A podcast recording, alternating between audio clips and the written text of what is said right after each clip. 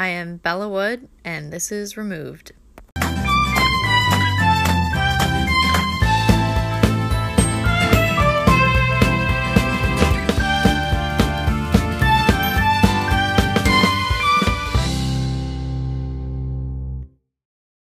Hi, everyone. This is Removed. This is my podcast and social experiment where I ask three different people the same three questions, and they are three people removed from myself.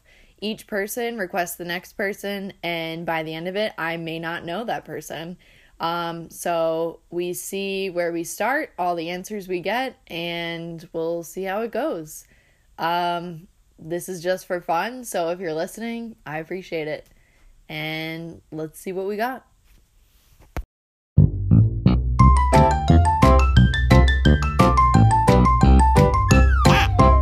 Okay, so Cody, um, I'm gonna ask you to introduce yourself. So, um, give me your name, where you're from, and what you are doing. What are you up to? Sure. Uh, so my name's Cody. Um, I don't know how deep we're going in terms of last names and otherwise. Um, Up to you. Up to you. you, Cody Pomeroy. Cool, that's me. Um, I guess I have a Facebook somewhere. So I'm originally from New York, although currently living down in. Am I allowed to curse? Yeah. Okay, in bumfuck Alabama, and um, yeah, what am I doing? I am surviving quarantine with a slow attempt at progressing myself while having the downtime of, you know, again, surviving quarantine. And I would say, in relation to what we were just talking about, hopefully slowly beginning the first steps of my dream. Oh, Which, I mean, I, again, I'll, I'll tell you more about the, the kind of whole train of thought with, you know, the thing I'll, I'll be starting and kind of the hopeful 25 years down the line of that. But uh, okay. That'll that'll be off air. No spoilers for Cody's life. but uh, yeah, main TLDR, surviving quarantine. Um, you know, just trying to stay at home, stay safe, and try and use the time at least somewhat meaningfully when not going insane. That's always a goal to not go insane.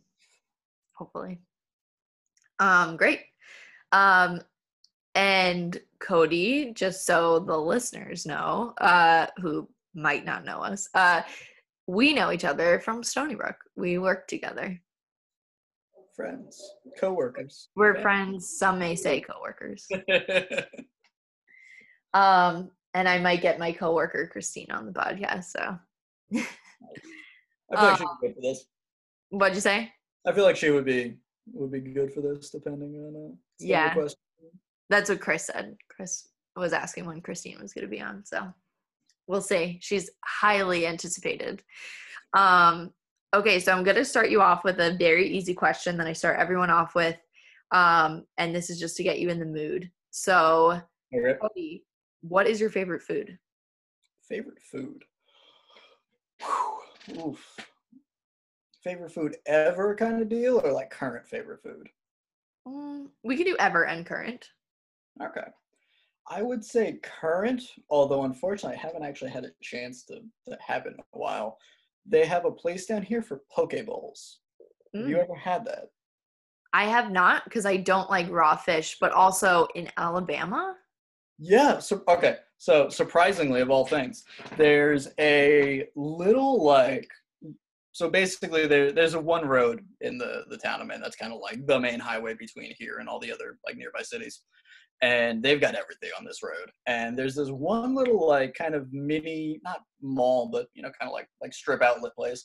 And when I tell you that every restaurant in this place has been absolutely amazing and completely unexpected, they have like the best German food I've ever had here, which actually does kind of make sense. There's a whole history of like Nazis in Alabama, actually, which is a funny little history story for you um, that I can tell.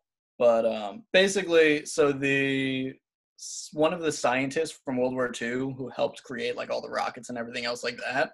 After World War II ended, they um, they basically said the U.S. said like, "Hey, we're gonna take him and basically probe his brain and use it to help us win what was the upcoming Cold War, or we try him as you know a war criminal in in world court."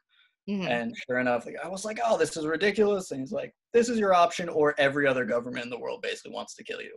right. Like you know, the hills of Alabama remind me of home. And sure enough, he ended up coming over here and ended up being a, a huge part actually in like developing like rockets and missiles and whatever else. There's a lot of military stuff around here. But um, yeah, so like this crazy like German place, this amazing Mexican place, uh, really good Italian, like all the kind of stuff that I only had seen in New York. This one little like strip mall for whatever reason just has like a tiny slice of each of these, and they're all actually fantastic. And one of the places that my brother and I had found, because once we found this little spot, we're like, okay, we're gonna try every single one of them. And the one of the ones that we had tried that we had never heard of before was a little poke bowl place, which you know I love sushi personally. I, I absolutely go nuts for sushi. And so I was like, okay, it's basically sushi, but in a bowl with just you know a little bit less manual dexterity to eat it, basically. And sure enough, it once I had it, like we went back there probably every other week at least before quarantine. So Ah, did they close? I don't know. I- feel like it's not the kind of food to do takeout with. Yeah. So we just haven't gone back. I really don't know if it's still open or not. But um yeah, I mean it's you get a big old bowl, whole lot of food, but because it's similar to sushi, like you don't fill up, you know? Right. Like, about you? But I mean if you don't eat sushi, you wouldn't really know. But like sushi being just raw fish rice, like you can eat a crap ton of it and not, you know, need to roll yourself out of the room when you're done. Right. Whole lot of food, absolutely delicious, and didn't make you, you know, crazy full once you finish. You were like perfectly content every time. Mm, that sounds great. I wish I liked raw fish because I feel like that would be delicious. Yeah. I mean, they probably do. I'm sure you can go somewhere because even like sushi has a number of, of dishes that they normally will cook, you know, Yeah. like tempuras and otherwise. So I imagine they'll probably have something like that in the right place. Probably. I'm sure for, you know, people who have kids that want like chicken. Yeah, and and you know aren't feeling like raw salmon or tuna or whatever. exactly. Exactly. But yeah, so I would say that that would be my current favorite. Although, like I said, I haven't had it in months, which is unfortunate. But in terms of favorite food ever, whew, man, favorite food ever, probably, probably stir fries. I would say would be my favorite food ever. It's super Really? random, but I've come to find that like it's one of those things that if I'm ever hungry or if I'm ever out somewhere, I can all like I'll never not want it, Uh-huh. and you can always throw like any kind of whatever in to like fit the mood you're in, Okay. which is kind of super random, but like.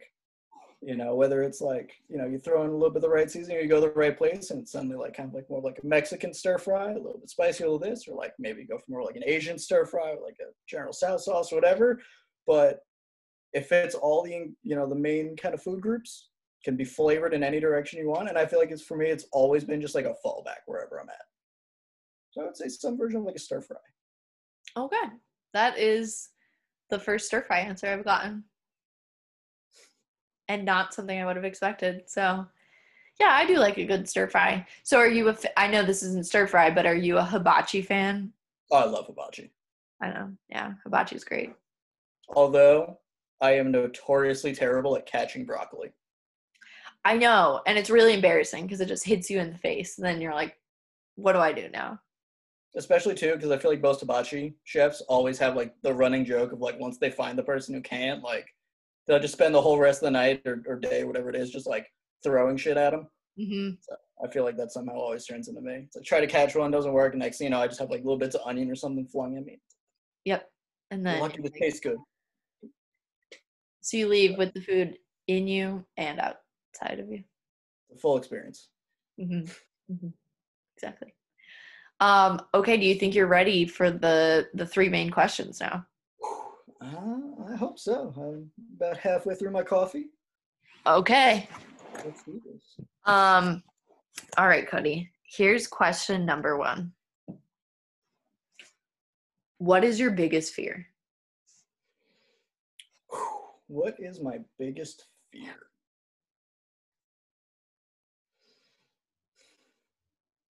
Hmm.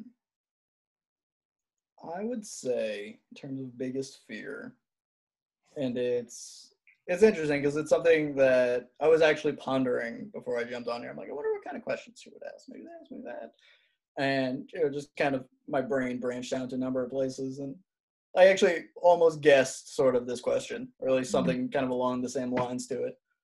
Um, I would say, and I don't know, maybe if this is like, no, actually, I guess it's probably pretty common for a lot of people, but just the idea of like living a normal, just I don't want to say meaningless, but Mhm. like inconsequential life. I guess would probably be the best way to phrase it. And I know like this is something that, especially like for instance when I was in college, you know, always kind of grappled with this idea of like, you know, there's so many people that their goal in life is just, you know, land a decent job, you know, get their, you know, their their typical paycheck every, you know, let's say two weeks, whatever, have, you know, the the partner and kids at home, the, you know, two car garage, whatever the, you know, the old school like 60s American dream is Mhm. and just you know day to day wake up go to some you know again not meaningless but just blah kind of job just Mhm. kind of put the time in come home you know sit and watch tv and next thing you know you're 80 years old and it's just you know you could have enjoyed every bit of that but it's it's it's almost just kind of you were another just single little dot point of again like I, I feel like it's almost loaded to say but like irrelevance Mhm. as opposed to you know i feel like you then get the flip side of people like you know oh i want to you know change the world i want to you know, have my name go down in the history books or you know any of the more kind of big ideas of grandeur that you know it's that same idea like you know for me i think the you know something that's kind of been just sort of brewing me over you know time over an amount of time is just this idea of like well no like i, I want to you know change the world. I want to make sure that there's, you know, some mark of it that has been, you know, permanently altered, like like some other person or, you know, large scale, many people's worlds that somewhere or another I've changed by, you know, existing, by doing whatever it is I end up doing. You know what I mean? Mhm. So I would say something like that, just kind of, you know, a fear of living a potentially nothing wrong with a good life, but one that's in a sense just inconsequential to the, the grander scheme of, you know, the world. Mhm. So like when you would die, really the only thing you're leaving behind is something for your family, but not for society as a whole. Yeah, like it's because uh, if you take a very like micro approach to that, I mean, on the one hand, you know, every person you interact with, you know, whatever your job was, like you do affect other people. It's not like those aren't a thing. Right. But, you know, as you're saying, you know, something a little bit more on that that larger scale of, you know, it's it's not just hey, yeah, you know, he was a, a you know, let's say a good person, a good father, a good you know worker, but like no, like you know, you look back and you say like, hey, like this person is the reason why we now have, you know, I don't know, electricity. This is the reason why, you know, civil rights. The you know, insert whatever example you want to do, but you know, those kind of larger things where it's like like this person fundamentally like altered the timeline, hmm you know. So yeah, just just something like that, and especially you know, hopefully in a good way.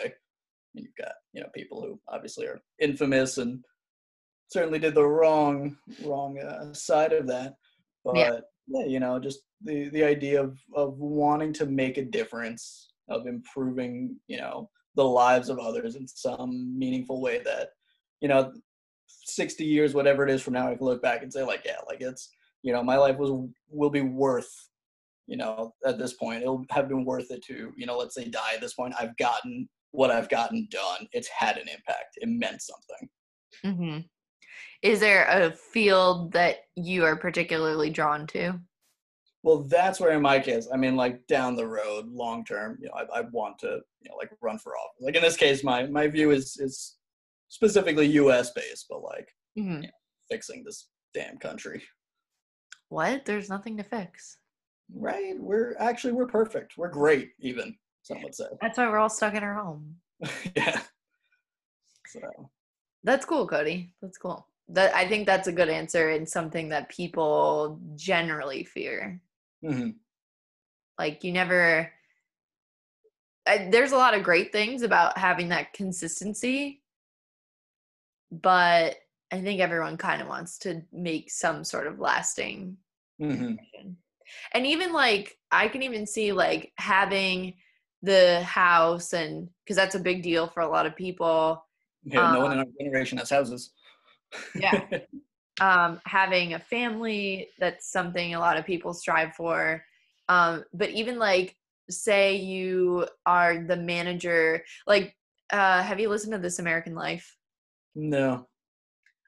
um, well it's a it's a radio show that's been on for 25 years and i only know that because they're having like a 25 year celebration but um, they have it as a podcast now to keep up with the times um, and every episode's a different theme i guess and they pull people for different stories and they're from the us or you know it's usually us based and um, kind of to show like the variety of people in the country Sure. um, but for some reason, that just made me think of this episode where a guy, he's like the manager of an amusement park or a manager of the games department of the amusement park.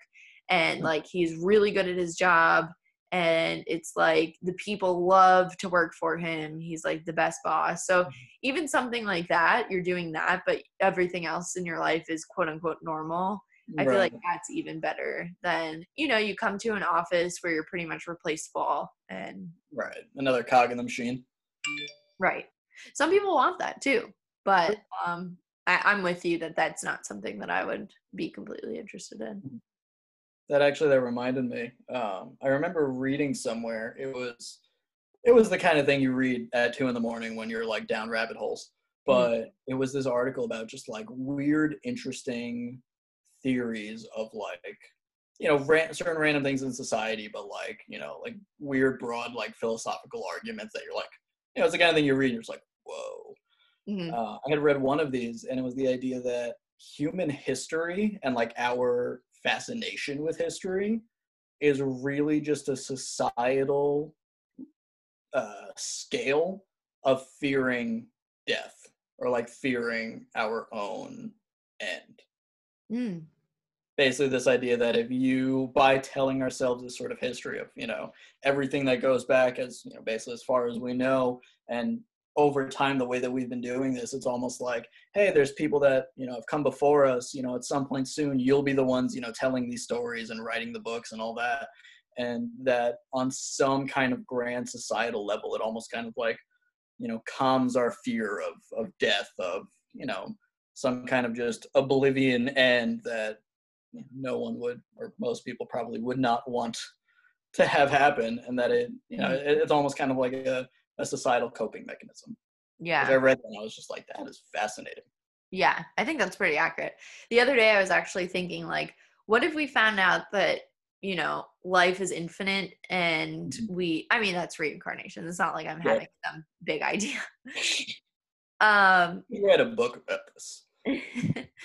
um and like what would we do with our lives if we found out that this is just gonna happen like we just kept going through different lives Mhm. like would we take it more easy and just enjoy everything a little bit more Well, would it, I guess to throw back in the religion, would it be based on like, you know, the actual reincarnation idea of depending on what your life was like? Is, you know, are you coming back as like a cow or are you coming back as, you know, like a person in a higher caste kind of deal? I don't know. I i guess for this idea that i had which is playing off reincarnation you're coming back as a person um but i guess your socioeconomic status and where you live changes. Would just be random? it would just be random. Yeah, I feel like if it's random, I feel like people would definitely be more, you know, anything from risk taking to just free right life. Because, uh, you know, on the one hand, hey, if it's based on morality, if you're a good person, you come back in a better position, obviously that's going to, you know, incentivize being a good person. But if it doesn't matter, I mean, in that case then what's you know I, I feel like people would try and just take them take and make the most out of whatever that situation is that they're then you know assuming you know born back into depending on its level of, of ability to change Yeah. I guess that's why reincarnation has rules. Yeah. Um because otherwise people would be really reckless and if they're like, "Oh, if I'm just going to come back in another life, I'll just end it right now." You know? yeah oh man i'm you know i'm born you know in absolute squalor well okay hopefully i come back next time as a rich man you know, Exactly. Exactly. Probably. So I guess there's a, a perk of not knowing. mhm. Mhm. But I feel like I don't know. I, I guess yeah, that kind of takes away from like it, just enjoying everything in your life because I guess or you could think you know if you I feel like we're lucky being born in the US um you know living comfortable lives I would say Mhm. um and we like even if we do have bad times to enjoy it because maybe we would come back completely impoverished sure but then if you're impoverished. I don't know. Some people enjoy living, but I guess you have to live your life to become cognizant that you're coming back, right? i mean well it depends if we found this out I Mhm. mean, first off, there would be entire like let, let's be real in, in our day and age there would be entire like systems of oh hey you know get your 23 and me you know i'm sure by then they'll figure out hey we'll swab your cheek and we'll tell you your you know 47 past lives if you don't remember them you know you're gonna have Right. i'm picturing like there's gonna be soulmate you know businesses or whatever else because people are, are gonna you know jump into that like oh you know i was with this person 16 lives ago and i know it's them and sure enough you'll have people trying to find each other the world over i mean Wait, is that what a soulmate is, Cody? it could be if reincarnation exists maybe Wow, that is so crazy. I literally never, like, you know, like that's my soulmate. You just say it and you don't really know what you're saying, but like you knew them before, maybe. you, you know what i mean like you got that you're like like what would war mean you know ideally if you're you're killing and taking over people well if they're just going to come back that's going to have an entirely different like you know implication to it um, Yeah. Certain people though, like they wouldn't come back as that person. So right it's not like the one person would come back but it's even just the idea of like you know would other people join wars just because they know well you know fuck it if i die like i'll just come back as something else and then you know we'll roll the cards again. But hey i really don't like this you know group or i'm, I'm against that country doing this thing. Mm, yeah fuck it i'll enlist because you know it's not like it's it's as much a risk as we would see it now. Right, right. yeah the implications of that would be wild Yeah. just like a reincarnation system that's entirely random Yeah. See, which then, oh, because that's even making me think more. Are you familiar with like John Rawls? No. So John Rawls is a philosopher. I think he's still alive, unless he, he may have like just recently died. He's a pretty old dude. Um, he was a really famous. I'm pretty sure he's from the U.S., but I could be wrong. Philosopher in like basically like the the 20th century, like you know, Mhm. Like World War II, I believe, through like you know the 80s or whatever. And um, his his big idea, like one of one of the things he's most famous for, is the Rawlsian curtain, and it's basically an idea of justice. So I don't know if you're familiar. I don't know if you've ever like taken any philosophy classes or are familiar with any of this kind of stuff. No, I haven't. I took uh sociology theories classes, but I don't remember him from that. Okay. Yeah, so it's basically the at least from the, the stuff I've read and the way I view it, it's it's essentially an idea. Imagine there's a curtain. and Mhm. imagine you're behind the curtain and you can adjust how the people on the, the other side of this curtain will fall so it's it's almost kind of like imagine society's over here curtain you and you can adjust where people may fall in society Mhm. But you don't know where in society you will then be placed. So in other words you're designing the world but you don't know where in the world you yourself are going to fall. What would be the best way to do that? Well he Oh, so you're saying like you could have it on a large scale, like very like people are on a much lower level to a much higher level and people in between or you can have people close to equal? Exactly so you know do you put since you don't know where you're going to fall you know some person who's crazy may say like okay cool let's say you know let's assume 100 slots. One of those slots has 99% of all the stuff. Everybody else is splitting the 1% you have a 1% chance to be the wealthiest person in all of existence. You have a 99% chance to be you know a person living in abject poverty. Right. Would isn't most this people isn't this capitalism versus socialism uh, kind of not necessarily but it's it's a similar idea of like wealth distribution and that question of wealth distribution. So you know would you would a person reasonably design that system though if they don't know where they're going to fall? If there's only a 1% chance that you know they'll actually be in the uber wealthy and the 99% chance that you know they live in abject poverty most people wouldn't roll the dice on that. Mm-hmm. most people instead would probably say like hey what if everybody you know let's say has just an equivalent x? Or even like a little bit of fluctuation but everyone is generally around x. Well if you don't know where you're going to be put into that system any which way you go about it you're going to be decently off or at least the same as everybody else. Right.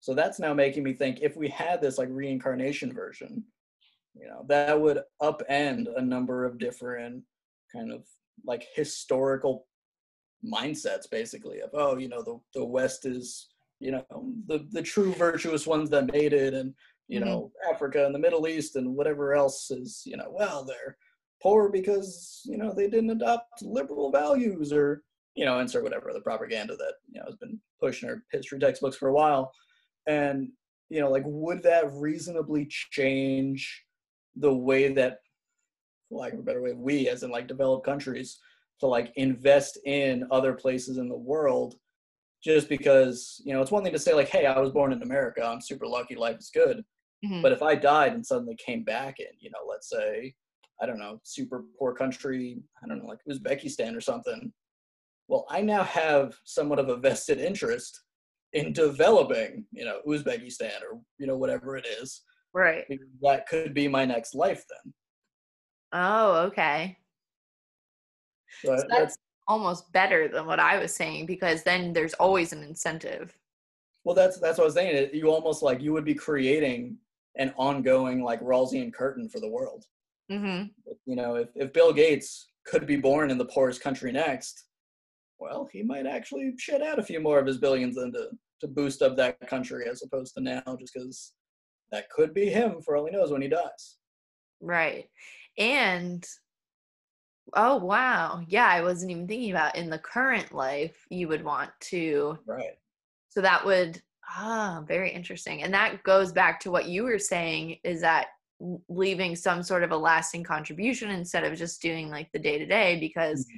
you want to come I mean essentially that idea is here with people having kids like you want right. to make the world better for your kids but really it's not your world it's the world it's like your family which isn't the world you know like the i'm just thinking of like bangkok because when i went there i honestly was so surprised at to how much poverty there is um and like if i have kids it's not like i'm like let me you know do what i can for thailand because my kids need a better life you know like they probably would just go there on vacation or something. But then that goes into like the savior complex and how do you do it without you know going in somewhere and maybe they like it there you know like mm-hmm. then you're turning places into something else for you not for them. Right at that point it's, it's like fetishizing them almost. Right exactly exactly. So i guess you could get a good idea of how people live and if there's something that they feel they really need then you can invest in that mm-hmm. so yeah that, that also just made me think like what would happen to reproduction like if everybody comes back well, you, I guess your soul is coming back as that baby. So if reproduction stopped, then you're not. Then no one's coming back. Sure, but like, I mean, the Earth started with, you know, let's just say a handful of humans that Mhm. have since become 7 billion humans. hmm Would that just be the souls of like the first seven people having just slowly been split amongst 7 billion people? Maybe your soul is in like a Like, waiting. it, you know, like ghosts. Like if if you believe in ghosts, like ghosts are just waiting for the next baby to be born. maybe, but like, yeah, if that was actually a thing, like the, the, again, the implications of that would be mind boggling. right? Because now I'm thinking like, okay, let's say there's three men and three women. The first three men and three women, they all give birth. Who are those souls? Are they just Right. clean slates? I mean, Something had to start somewhere. because I'm even thinking about that. Because I'm, oh my god, I, I feel like my mind is going to the worst places. But I'm now picturing like, so let's say like parents have a kid, and they, you know, 23andMe the kid to figure out who he was in a past life. You know, like if somebody shows up and it's like, hey, you know, this was like horrible murderer. You know, I don't know. This is Jack the Ripper from you know London in the 1600s or something. I was gonna say Yeah. Jack the Ripper. it's like you know would we have like like infanticide would that just become a thing because it's like well i mean they're going to come back either way same thing like is murder now less illegal? Because the implications are different if not necessarily i mean they're they're still bad but they're not as bad as they would be. That's true. society would like fall apart. But now we're getting into the nature versus nurture thing like some there are some base personality traits but then there's also things that you learn. So like sure, if if a soul is is if that person being born is the soul of somebody else, if we could like somehow scientifically know this, would nature and nurture even still be an argument? i think you go back to who you were when you were born i guess have you seen dexter I've little bits of it. I've seen like random sporadic episodes. okay can i spoil something I've read the wiki, so yeah, I basically know what happens. okay. Um, so spoiler alert for anyone who wants to watch Dexter, but you know how like you find out that Dexter was found in like inches of blood in the yeah, and his like parents. probably why he's a murderer. Yeah. So if Dex like Dexter died and then he came back, he's pre that. He's like he's pre murderer Dexter. hmm So it's like a, another chance. It's pre-murder, but like, so when when did the clock start though? Yeah, I thought about that too when I you said know, like, are we all actually just caveman? And you know, I, I Mm, don't know. That would be society would fall apart. Yeah. I guess the not knowing is the easy. Ignorance is bliss in this case. Yeah. Maybe. Yeah. I, maybe someone has a better idea. I think there's about 45 different religions that will tell you so. Yeah, I know. We're really taking religion out of this whole thing. Um, or putting it into it. I mean, reincarnation is definitely. Secular reincarnation. Yeah. Mm-hmm. Um. All right, Cody. Great answer for that first question. Yeah, that, that was all over the place. That's okay. That's okay. The best the best is seeing where these questions go. Okay. This question's a little more straightforward. Um what is the last thing you built? What was the last thing I built? Um, a pergola. A pergola or uh, you called it a pergola? Pergola. I've heard both ways. I'm not gonna lie, pergola sounds dumber to me. like, I've always heard it as pergola. I don't know. Maybe I feel like it's a little fancier that way. Like Yeah. pergola sounds like you're like derping out a word. But um, um, yeah, no, we um, so in our backyard, we actually really nice backyard here. Um, basically, we've got um, added part of driveway, whole lot of lawn for the dogs, or, or like backyard lawn for the dogs.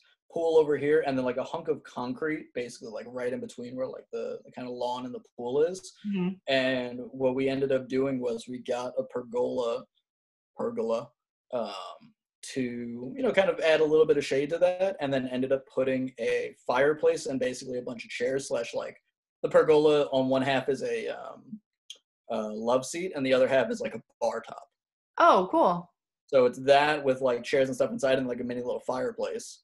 So it's a nice bit of, you know, kind of shade and sort of like an outside sort of like seating area for us when we're, you know, either out in the pool or just kind of out and around. It's Alabama, so it's I mean the coldest it usually gets here is like 40 to 50 degrees. Yeah. So. Cool. That's cool. And you built that by yourself? No, no, no, that was a family project. Oh. We we basically spent a weekend and kind of just it was like me and my brother and my dad and really just, you know, dove into it. Basically just a, a lot of slats of wood, drilled it into some concrete and wasn't too bad. It's actually then been a little bit of an ongoing project because we've been adding like, you know, little lights and stuff like that to it. We got a bug zapper because I don't know if you've ever been to Alabama, but there's a gajillion bugs here and they're all like that big. Mm. Um, but yeah, we've been adding the lights, a little bit of plants. You know, it's been making it nice. Cool. That's cool. Um, yeah, if you send a picture, I could put it on the Instagram. This is Cody's pergola. Um, okay. Last question. Where is the worst place you've ever traveled? Hmm. well, I had one one quick answer that came to mind. It, I don't. I'll, I'll think of the other one as I'm telling the story because I don't know if it will fully count. But my family, we were all going on vacation. This was years ago. I was, I don't know, probably like 13 or 14. And I'm And now you're 15, right? yeah, now I'm 15. um, and God, I'm trying to remember where we were either heading up to Maine or Massachusetts or like, so it was somewhere in New England, a Mhm. general area. And um, yeah, we were driving up there and we, as we were heading up, we were on insert some interstate in, you know, the middle of nowhere surrounded by, you know, just trees and forests and stuff. And it just started downpouring where sure enough, you know, it was disgusting out. It was dark. The roads were super wet. And as we were driving, it was pretty late because, you know, normally my folks would want to drive at night just to avoid a lot of traffic. And it hit the point, it was like, okay, like it's disgusting out. Like we need to stop somewhere. Like we, mm-hmm. we need to just sleep for a little bit. We can't drive in this weather. And so we started looking up, you know, like just some kind of nearby, you know, like hotel, motel, just something. And we found the Three Bears Inn. I'm pretty sure that was the name of it, but I could be wrong and it was this like it almost looked like a house that somebody just kind of slightly turned into you know like a mini hotel like Mhm. basically just a little bit of a bigger house. And we found this place. It was the only you know hotel type thing in miles and miles and miles. And so we're like hey we don't know what this place is going to be like but again it's disgusting out. Let's get some sleep. Like we'll just sleep a couple hours, we'll rough it, and then we'll we'll hit the road once you know the sun's back down, the weather clears. And so we get to this place, and you know my fo- my folks go in and they, uh, you know, they they get the room and all that, and we ended up going up this like weird little like side staircase to get up to what was basically just like a large upper floor attic kind of thing that was Mhm. like turned into the hotel rooms. And so we get up there and we start just hearing all these noises there's two people going at it in one room. There's other more sketchy sounds coming from another nearby room, and ours is like the one at the end of the hall. Mhm. We kind of like slowly open this room, and it's you know two beds, and we start looking, and there's like a half door in the wall that was just sort of there. Okay. Okay, we look around. There's like a half ajar window. Like there were little things that you just look at this and you're like, this is just off. We Yeah. open up the little half door. There's a tiny like five by five by like four room with just a chair in it. What? Just yeah, like so we're we're going through this and we're like, what the fuck is this? Like there is something going on to this place. Like this is not normal. So we're like, guys, we're gonna sleep with our shoes on. let's just get four hours of sleep. And the moment the sun comes up, we're getting the hell out of here. Yeah. And so, you know, sure enough, like we didn't like lay in the beds. Like we basically just laid on top of them, shoes on, like fully dressed, and we're just like, we're, we're gonna sleep with half an eye open, and Yeah. hopefully we don't get murdered in the middle of the night. Ugh. And yeah, uh, it was just it was a very skeevy place. And sure, like my mom too, she's the kind of person that like if she knows there's a spider in the room, like she won't sleep. Oh Like, no. That, yeah, nothing. She was wide awake like the whole night. Oh, that sounds awful. Yeah, it was it was pretty bad. And then sure enough, again, at most maybe four hours later, got up, jumped back in the car, and it was like that was not worth it. Let's get back on the road. hmm But no, I'm trying to think. That's I mean that was like a singular location versus I guess like you know a bigger place. Right. So I guess again, are there any other like qualifiers to this? You know, any kind of length of stay or like Nope. region or something like that to it? Not really. I guess when I was thinking of it, it's like you plan to go somewhere, you went, and you're like, this is awful. Does driving through Canadian blizzard count? yeah, that that would count. That would count. I would say that's I don't know because most of the places I've been, at least everything coming off the top of my head, I feel like have usually been, even if not necessarily enjoyable, have been, you know, kind of made enjoyable and made to be the best of it. You know, it's Yeah. hard to think of a place that was just like, you know, the absolute worst, you know, kind of just bar none terrible kind of thing. I Mm. feel like it was more so situations within given places. Like Canada was a blast, but driving through the worst blizzard Canada had in 10 years was terrifying. Yeah, I can imagine your experience was a little different from mine. You were in another car, but um, yeah. Yeah, I, I would say probably that. I mean, I, I can think of ones that would have been. Did, like, did I ever tell you the uh, the Haiti earthquake story? You went to Haiti? I did. Um, well, the Dominican Republic to be specific. Um, again, I was young. I think I was like 16 at the time. Um, again, family went on vacation and we went to uh, Punta Cana, I believe is the name of it. Mhm. I want to say, yeah, in uh, in the Dominican Republic. And sure enough, stayed at an awesome resort, all inclusive, whole lot of fun, beautiful sunshine. Life was good most of the time. Most of the time, we did crash a catamaran, which is another fun story.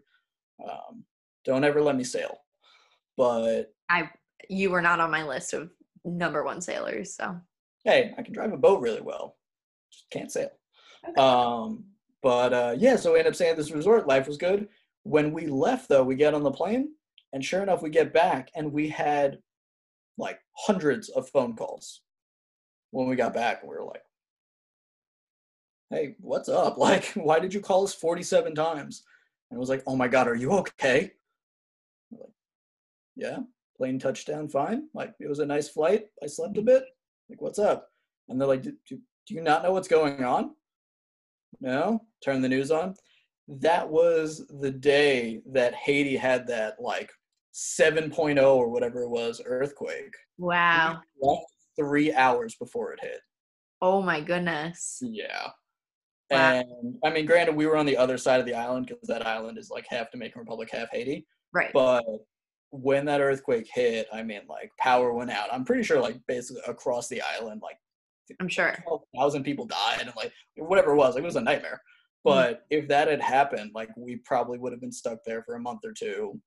You know, potentially. I mean, I don't know what the exact conditions would have been, but you know, it could have been anything from rationing food to all sorts of other, you know, craziness. Oh my goodness. So that probably would have been my answer had we not left three hours before. Wow. Definitely lucky. Yeah. Yeah, we got back and we were just like, oh my god. And we like we were sitting there like, we almost stayed for seven days. Like Wow. Six. You know what I mean? Like so That's that's pretty nuts. I think my aunts were in Thailand and they left right before that earthquake happened. really. Oh, Tsunami, tsunami. Which is an earthquake of the sea. So that's happened. Um, wow, that's crazy. I think Three Bears Inn and also I love that it, it's called that because of the experience that you had. Maybe other people had a great experience. I think I think our porridge was too hot if that's what you're talking about then. With like three bears. but it, yeah, oh man, it was just. I imagine somebody was like, "Hey, I can probably get some people stuck on the road or some tweakers up here, make an extra, you know, four hundred bucks a month or something," and it was not worth it. yeah, doesn't sound like it. I will keep that in mind the next time I drive through New England. Three Bears Inn? No, thank you. Again, like I, for the life of me, wouldn't be able to tell you where, but it was just nice little hidden spot in the middle of nowhere, somewhere mm. up in New England. Okay, good to know. I hope we don't put them out of business. I have a lot. I don't know. Like, I have a lot. Hey, if, if someone's hustling and doing their thing, good on you. Just you know, make sure your customers feel safe if your yeah. job is to provide. Close that room with the chair. Put an actual door up and lock it. Yeah, that was so. And again, because it was like a mini room, like, like it, you know, maybe like chest high or so. Mm. Like it was literally a little room with a chair in it. It was and like an open chair, not even like against the wall, like open chair. That's very weird. Yes. Very weird. Um, Cody, thank you so much for answering these questions. Well, it's been a blast. Now, the mo not the most important question, but the question to move this podcast to the next person. Again, it only has to be someone that you know. I don't have to know them. You just have to help me contact them. Sure. Who would you like to answer these three questions? Hmm. Um,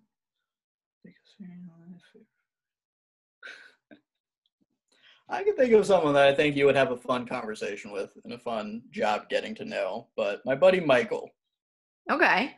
a good friend of mine. I play D and D with him every week. He's a librarian, actually. Um, okay. Great friend of mine. Very, very naturally funny person. I okay. think you'd have a fun time just talking to him and getting to know him. Okay, Michael. All right. Um, if you can shoot Michael a text, say, "Hey. I have a friend who's making a podcast. She would love to have you on as a guest." We'll see what happens. That I, feel like he'll do it too. He's he's the kind of guy who's just open to like, okay, what the hell? Let's do this. Cool. I'm excited. This I is would be down for it. This is what I like. I like meeting new people. Well, that's. Uh, I was trying to think of names. I'm like, uh, I can think of all the people in our circle, but like, you're gonna talk to them anyway at some point, probably. Yeah. like, let's, let's branch out. Like, who's a good person? This will be a fun conversation. I would definitely listen to that. So, yeah, I will shoot him a text. So I, I think he'll. I think he'll jump on this. Cool. We're getting Michael. We're getting Michael. Um. Well, thank you so much, Cody, and we'll uh, talk to Michael, see how that goes and uh, depending on you know when he gets back to us and um, when the person he refers gets back then the episode will be made. So we'll see when mm-hmm. it comes out. Yeah that'd be awesome. Yeah.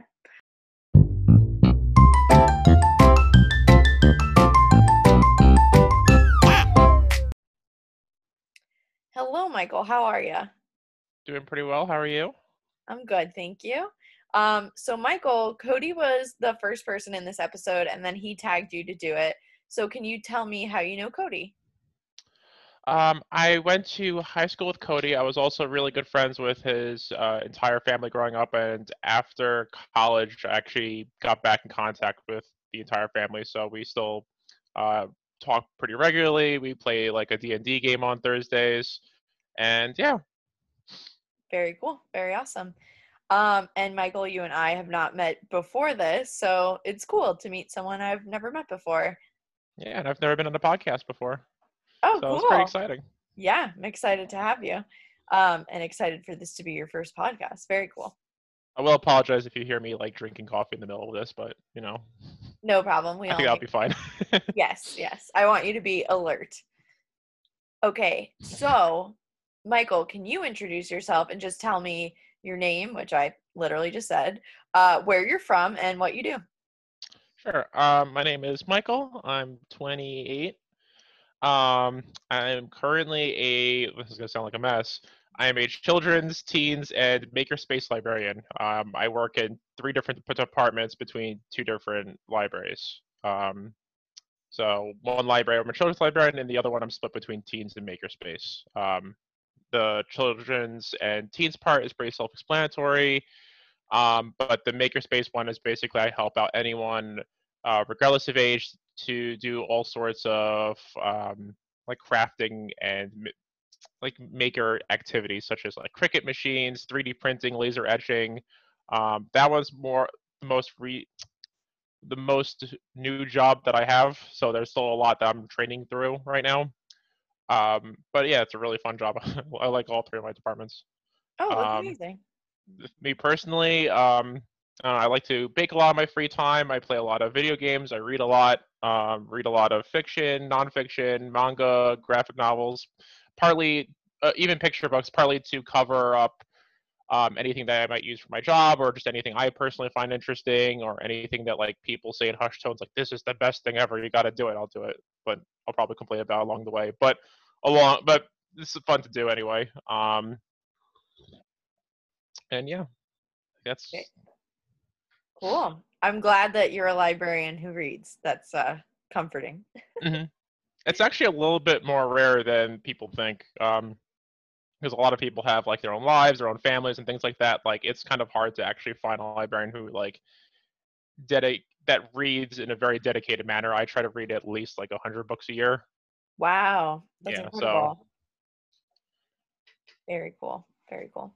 Um, and you're the first librarian I've had on here, so ah excited, even more excited to have you. Okay, Michael. So every episode, I will ask each person um, just a little tester question to get you into the mood to answer. So, are you ready? sure yeah Okay. What is your favorite food? Um. So my, I'll say two things. One of my favorite food would probably be coffee. Um, I know that's kind of a cheat depending on how you see that. Um, I actually have a lot of coffee making um stuff in my house that I like to just play around with. In fact, right before I came this podcast, I was just making coffee on my Chemex. Um, I just like the idea of coffee in general. I just find it all fascinating and I've kind of become a coffee geek, especially through the quarantine. It's just kind of a fun hobby. It's relatively cheap, unless if you start doing silly things like I do. Um, but my favorite food, um, I'd probably say ramen, just Oh, in okay. general. Um, I, before the quarantine, I used to have a tradition: is I'd go with my wife to the city, and we would try to see if we can go to every ramen place in New York City and um, we've been to like I want to say like a little less than a dozen, but we've been through quite a bit, a lot of the big ones already. But it's just always kind of like been a really good memory, and even if it's not my favorite food, it has like the best kind of memories with it, if that makes sense. So I would always say that by default. That's amazing. That's really Mhm. cool. Um, you would be my first coffee and my first ramen. So, Nice. um, Not I at the have- same time, though. I have to be honest; those two things don't mix together. yeah, no, I, I feel like if you're having two hot things at the same time, it's just a little overwhelming. Mm-hmm. Um, I have a good ramen recommendation. It's not for New York City, just a, a bit north of there in Montreal. It's called Restaurant Nudo, if you're ever interested. Best ramen I've ever had. Oh, I see it right here. Okay. Oh, this looks pretty nice. Yeah, it was kind of off the beaten path, and we weren't planning on going there. But I think someone like looked it up on Yelp, but it was delicious. It might not be the best ramen I've ever had because I did go to Japan, but best ramen I've had outside of Japan. Mm-hmm. Yeah, these these look really good. The side dishes look amazing. Yeah, until I Yeah. go here. I haven't been to Montreal in years. Yeah, and they have hand pulled noodles, and um, you can watch them like pull the noodles too. It's pretty cool. Mhm. Um, and I actually went with Cody, so you can ask him. He might remember. This place looks really, really good. Yeah. So I hope you and your wife can enjoy it also. Yeah. Um, good, good, good. Are you ready for the big questions? Ready as ever. Okay, first one. What is your biggest fear?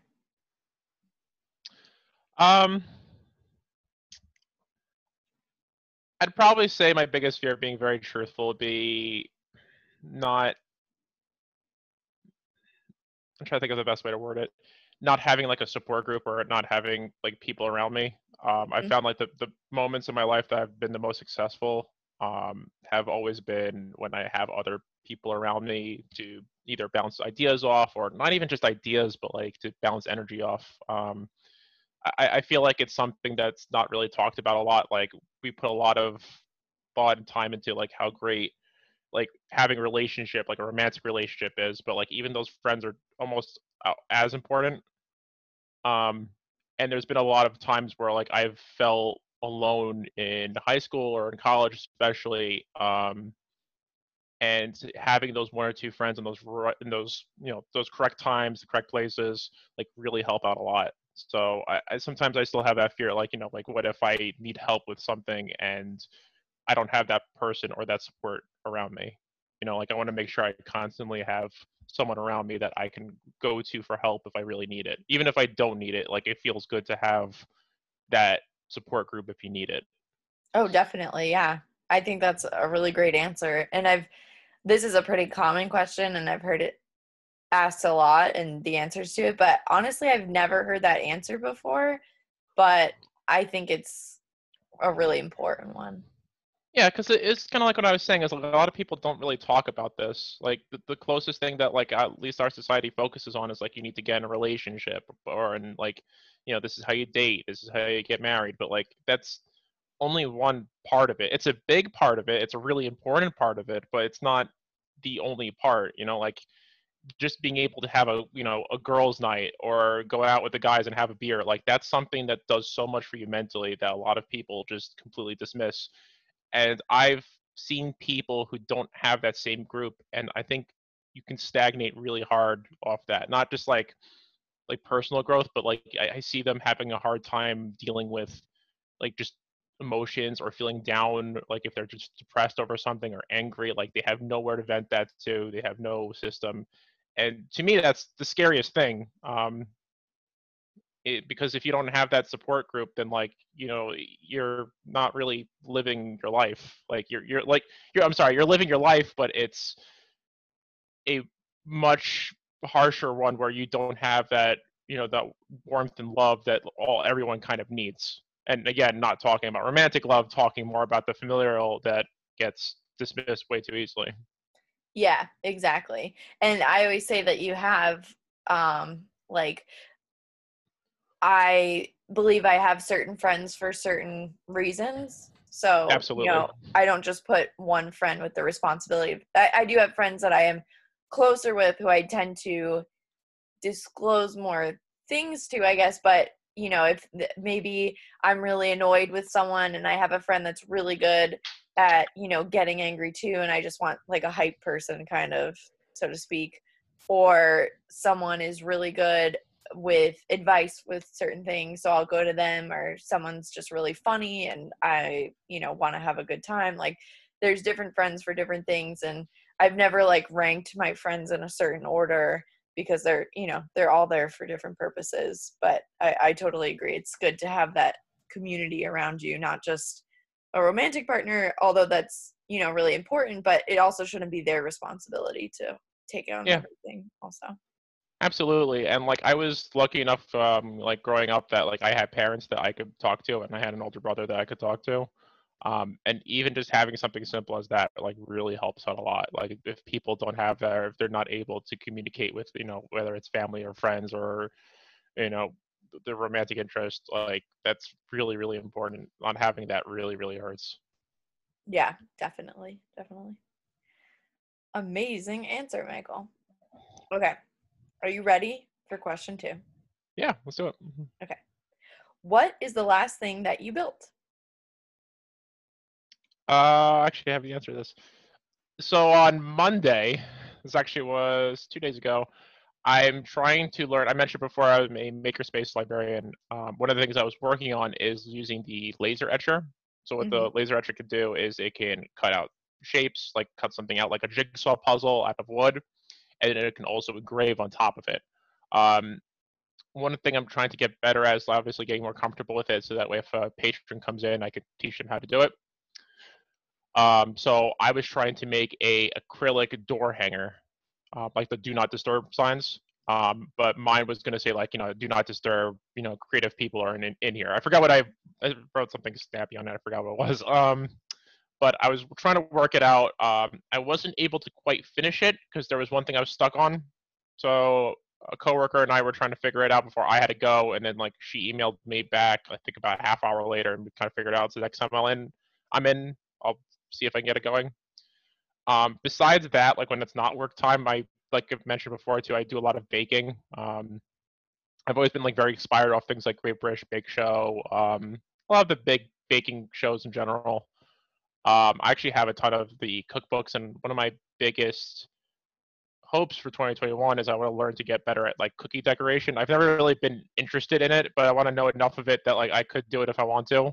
Yeah. Um, I usually don't skew towards that. I like to just try new recipes rather than decorating. That just that's more of where my interests lie. Mhm. But the last thing I made was from I actually have the book right here. I know this is an audio podcast, but I'll just show you. Um, this is from Claire Saffitz from Bon Appetit.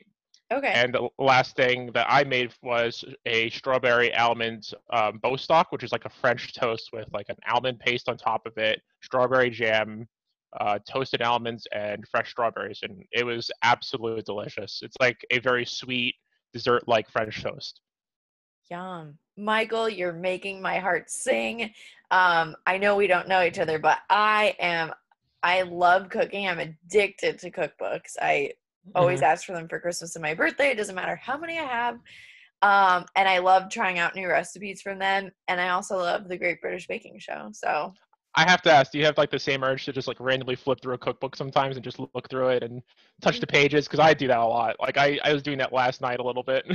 oh my gosh, all the time. Especially when I get a new one. I just love to see like um the you know some have really good pictures and i'm like whoa that'd be really cool to make and then i get really hungry when i look through them but what i do is i catalog my cookbooks hmm so i do it by um ingredient so then when i have like something in my kitchen i'm like oh this might go bad That's soon cool. i'm like oh i can just look at this you know this recipe requires eggs and i'll see you know what i can make from there because i have so many there's like no way i'll be able to make them all but it's a cool way to try them out Yeah, I've um every single time I do a recipe from these books, I actually try to print it out so that way I can make copies for other people if they want. Um, I actually when I got engaged, uh, one of my jobs through my engagement party, they gave me like a binder full of recipes because everyone there knew I like to uh, bake and cook, and I ended up turning that binder into like my binder of all of my collected recipes, and it's kind of neat over the years to watch it go from like being very like small to just like expanding and thicker and thicker and thicker still got room, but like it's definitely over the years. Like I've only been like cooking and baking seriously for like five years, like and not consistently. Like it's only like the last year or two when I moved out that I was able to like put a lot more time and effort into it and go for like crazier and crazier recipes. yeah that's awesome i'm sure your wife enjoys it Yeah, does except she when it, except for when it's weight loss time, then I'm uh you know I'm an enemy of everyone in the house. But you know, yeah. Yeah. That's okay. Actually the night that i got engaged i obviously didn't know but i was like oh i'll make uh, fresh pasta and meatballs and stuff. And i was cooking for like seven hours and uh poor noah was just waiting the whole time but i was so wrapped up in it um that's great. that yeah must have been Uh, a good pasta afterward, though, right? Did you eat uh, before or after the proposal? Uh, we ate before because I guess he didn't want to like uh, give away that there was some sort of surprise, but I'm sure he was. He didn't eat that much, which is odd for him because he likes to eat a lot. So Mhm. that should have been a sign, but I don't know. I Mhm, was I was enjoying it. Well, it's a sign, but it's a, you know that's hard to read into to get to that conclusion. exactly. I wouldn't be like, you didn't eat that much. You must be proposing. Uh, wow! I'm so excited to meet a fellow cookbook enthusiast. Yeah, if you uh, personal recommendation, if you want to read um, Dessert Person by Claire Saffitz, um, she's from Bon Appetit. Um, she recently split from the channel to do her own thing, and uh, yeah, I've always been a big fan of her. She always does like really weird, creative bakes, like um, trying to make a gourmet Twinkie or trying to make gourmet M and M's from scratch. There's a lot of like weird uh, recipes like that, and um, her dessert book is like a very comprehensive. Like here's some easy stuff, here's some hard stuff. I personally would 100% endorse this book. I love it. Awesome. I love stuff like that. I'm going to look into it. I'll add it to the collection. Wow. Great answer. Not that Cody's answer of a pergola wasn't great, but I I do love this. I'll make fun of him. I'll tell him all of his answers. Ugh. Ugh. um okay, final question. Where's the worst place you've traveled? The worst place I've traveled. Um, I haven't really traveled a lot. I'm not the biggest on travel. Okay, let me remember that. I used to not like traveling. Now I kind of did, but I chose a great time to be like kind of get over it. And then the quarantine happened like a year later, and like okay, I guess this wasn't a thing I had to resolve. Um, worst place I actually traveled. Um, I remember when I was in Connecticut. I went up with my family. It was like we went to visit my father's side of the family, and um, it wasn't. There was nothing really bad that happened per se. It was just kind of like um, it was like one of those places where they were constantly doing things for each other. and There wasn't really anything for like 14 year old Michael to do. Mhm. So there was a lot of like hanging out in the hotel, playing a DS in the hotel, reading a book in the hotel, you know, like taking a sad shower because there's nothing happening on this vacation. Um, like I think the highlights were like we went antiquing, we went to a town that looked almost derelict. Like it, it, was just like one of those like vacations that nothing really happened. I don't really Yeah. have like a crazy story of like you know here's what horribly went wrong um, which maybe is worse because I don't have like a bad story that's worth telling. It was just extremely boring, and I think it went on for like four or five days. And it just like every day I woke up like, can I go home now? There's nothing happening here. Like Aw. you don't want to be selfish. Obviously, like the vacation wasn't for me, but at the same time, there was absolutely nothing for me. So it was just kind of a very pointless, boring one. So Aw. Any vacation with a sad shower is not a good vacation. Yeah, when you're like, maybe I'll take an extra 20 minutes on the shower because I don't want to go outside and wait in the hotel again. That was that, that's the closest I have to a bad story. It was just really boring. Yeah. Aw. Sorry, Michael. That's okay. Got through it. Yeah. Okay. Loved your answers. Um, and now I want to know who would you like to answer these questions? They'll be the last person for the episode. Hmm. Do I have to answer this right away? Because I would like to check with them to see if they would be up for it. Um, yeah, that's fine. No problem. Okay. All right. Yeah, so we'll see who you pick. Okay. Cool. So- Thanks, Michael. No problem.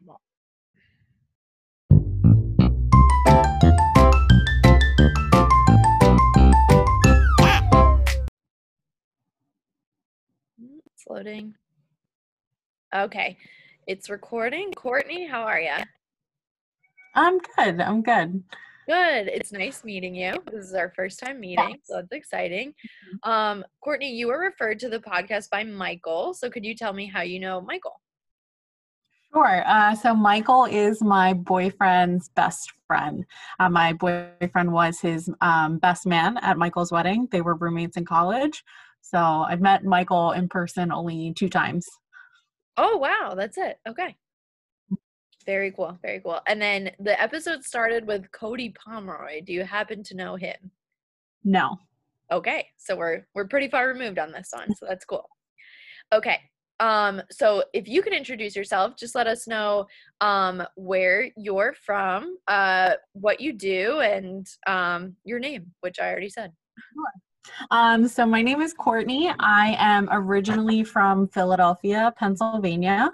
I moved to New York City the day after I graduated college. I've been here eight years. I live in Manhattan. Um, and for work, I have two jobs. So the main one that pays the bills is in advertising. So I work in operations around um, advertising and media. So when you think of media, think of where you're seeing the commercial, not what the commercial is, right? Um, and then my other job is I'm an adjunct professor at Temple University in Philadelphia. Oh wow, very cool. And do you do that online since you're in Manhattan? Yeah, so I've been doing it about four years. Um, I did it in person for a year, so I I work remotely in Philly. I'd take Megabus down, I'd teach at night, and then come right back up. Um, and then about two and a half years ago, I decided that was a little too much, so I was teaching virtually before it was like cool and mainstream. So Okay, cool. So now everyone's following your lead. yes. okay. All right. So, um, just to start you out, get you in the mood to answer questions, I will start with what is your favorite food? Ooh, okay. It's a tie. Um, my favorite food is popcorn. So really, really well done popcorn, or a caprese salad. So the mozzarella, the tomato, basil, really, really good olive oil, little salt and pepper. Wow. Okay. You are my first popcorn and my first caprese salad. And I have to ask, what do you mean by well done popcorn? Like on the edge of burnt or someone made it well? Someone made it well. That's a good clarification. Yeah, someone made it well. Um, it's not burnt. I just actually found out I'm 30 years old and I just found out you can make popcorn on the stove with like oil. So I've been doing that during quarantine. Yeah. Um, it's got to have a good butter ratio, not too salty, but like salty enough. Nice. I'm a popcorn lover myself, so happy to Mm. have someone in my company. Very nice. awesome. Okay, you ready for the big questions? Okay, first one. What is your biggest fear? Oh. Huh. What is my biggest fear? Um, so funny enough, and can I go as deep as I want with this? Of course, yeah. Okay. Um, so funny enough, I'm plus size. I've been plus size my whole life. Um, and until I met my boyfriend, I went through the normal blah blah blah, you know. Um, and I met my boyfriend, got to this like new level of partnership, and I realized that my biggest fear is actually having what I want and striving for so long to get what I want and then not having enough time to enjoy it. Mm, So after I started dating my boyfriend, I developed this like medical anxiety where I would get a headache and I would be like, "Oh my gosh, it's an aneurysm. I'm going to die." Right? Or like I'd get a leg pain and I'd be like, "Oh, that's cancer. They're going to chop my leg off. I'm going to die." And it was totally irrational and luckily my boyfriend is a psychologist, so it's amazing. Um, but I realized in working through it and going to therapy that I have spent my whole life being an overachiever and working towards the next goal, working towards the next goal. And as the goals get more elongated as you get older, right? You're not in college where, you know, your goal's an A and you have 15 weeks to get it. You know, kid might take 10 years, house might take 30 years. I got so worried that I'm striving towards the goal that I'm not enjoying the time and then I might actually get to the goal and be done. Courtney, I have found my soulmate in you. That is exactly how I feel about most things. Life. Yeah. Yeah. But You're a Virgo? no, I'm a oh. Leo. Okay. Yeah. I don't know what that means. But my sister tells me my sun and my moon is in different planets. So I, I don't know. Um Yeah, it's too advanced for me. there's a lot of stuff going on. But um yeah, wow, that was an amazing answer. I loved it. Very good. Thank you for Thanks. uh being so honest. That was really nice. Mhm. Okay. Yeah. Next question, little less deep, maybe. I don't know. Um, what is the last thing you built? Um, physically or a process or Um, you can interpret it however you'd like. huh. So physically, the last thing I built was the bed frame behind me. So I um put like the headboard on the bed frame. Um, I since I work in tech and I work in operations, I build processes all the time for people to follow. Um, the last thing I built was like a template for a PowerPoint deck that was maybe two hours ago. Oh wow. Okay. Very recent. Mhm. Very cool. Very cool. Um, is that an IKEA bed frame? That um not the bed frame, sorry, the headboard. It is from Wayfair. Oh, okay. That was my Yeah. But you have to like attach it, you know, you have to like attach it to the bed frame and make sure everything's Mhm. good and Yeah, I just get my dad to do all that stuff, but now I don't live in the same state as him, so I have to fend for myself, I guess. yeah. Um, okay, last question. Doing great.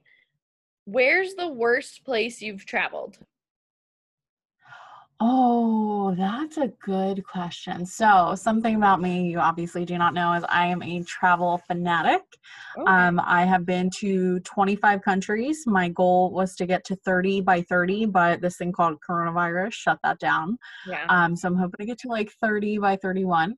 Um, and backstory on that my mom doesn't have a passport. She's only been to New York maybe two times, absolutely petrified of traveling, no sense of direction. So I made it like my goal in life to see absolutely everything I could.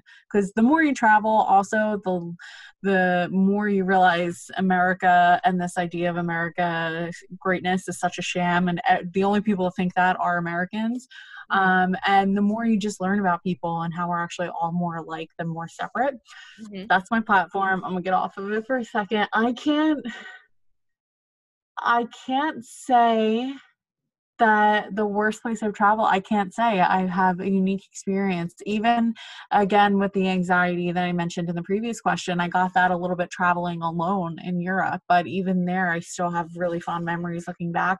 I would say the one way I did not like to travel is on a cruise ship. I went to Bermuda and the Bahamas as a teenager on a Mhm. cruise ship and I hated it. It was horrible um i sw- i've like was into like the bermuda triangle so naturally i was like we're sailing right through the bermuda triangle so we're definitely and i saw lightning and i was like lightning travels through water it's going to attack the ship like i was just crazy um so i could say that i don't like cruises but I mean, I've been to Cuba. I got a tattoo in Colombia. Been to Argentina. I've been all over Europe. I've been to like 14 different countries for Christmas markets. I just love them all. They're all cool. Cool. Wait for Christmas markets specifically to see them. Yeah, so I love Christmas. Um, I find it super fascinating. I'm not sure what religion you are. I'm I grew up as a Catholic, went to 13 years of Catholic school. A little bit iffy still on on Catholicism, but I find it interesting that um, when you go to other countries, specifically in Europe, Christianity is really, really just everywhere. There's no happy holidays. There's no this. Everything's just like Christmas. Um, and it's really interesting to see the camaraderie in the community that are built around Christmas traditions. So I love going to Christmas markets and like the way we would go to bars and for happy hour, the way that like people will go to Christmas markets in different countries. So I went and it's super, super cheap to go once you're over there. So I've been to I've been to um yeah, I think like twelve or twelve or thirteen countries now I think about it. For Christmas markets specifically. Very cool. That's really awesome. Cool. Thanks. And uh, it's good that you don't love cruises because now's not a great time to go on a cruise. Yeah, I'm also a little bit of a germaphobe and it just doesn't add up. yeah, I've never been on one personally, and I might not ever at this point, but that's okay. Um, I'll travel by plane and car. That's fine with me. Mhm. Um, well, those were the questions, and you did amazing. Um, it was so Okay, nice thanks. meeting you, and I really appreciate you doing this. Oh yeah, no problem.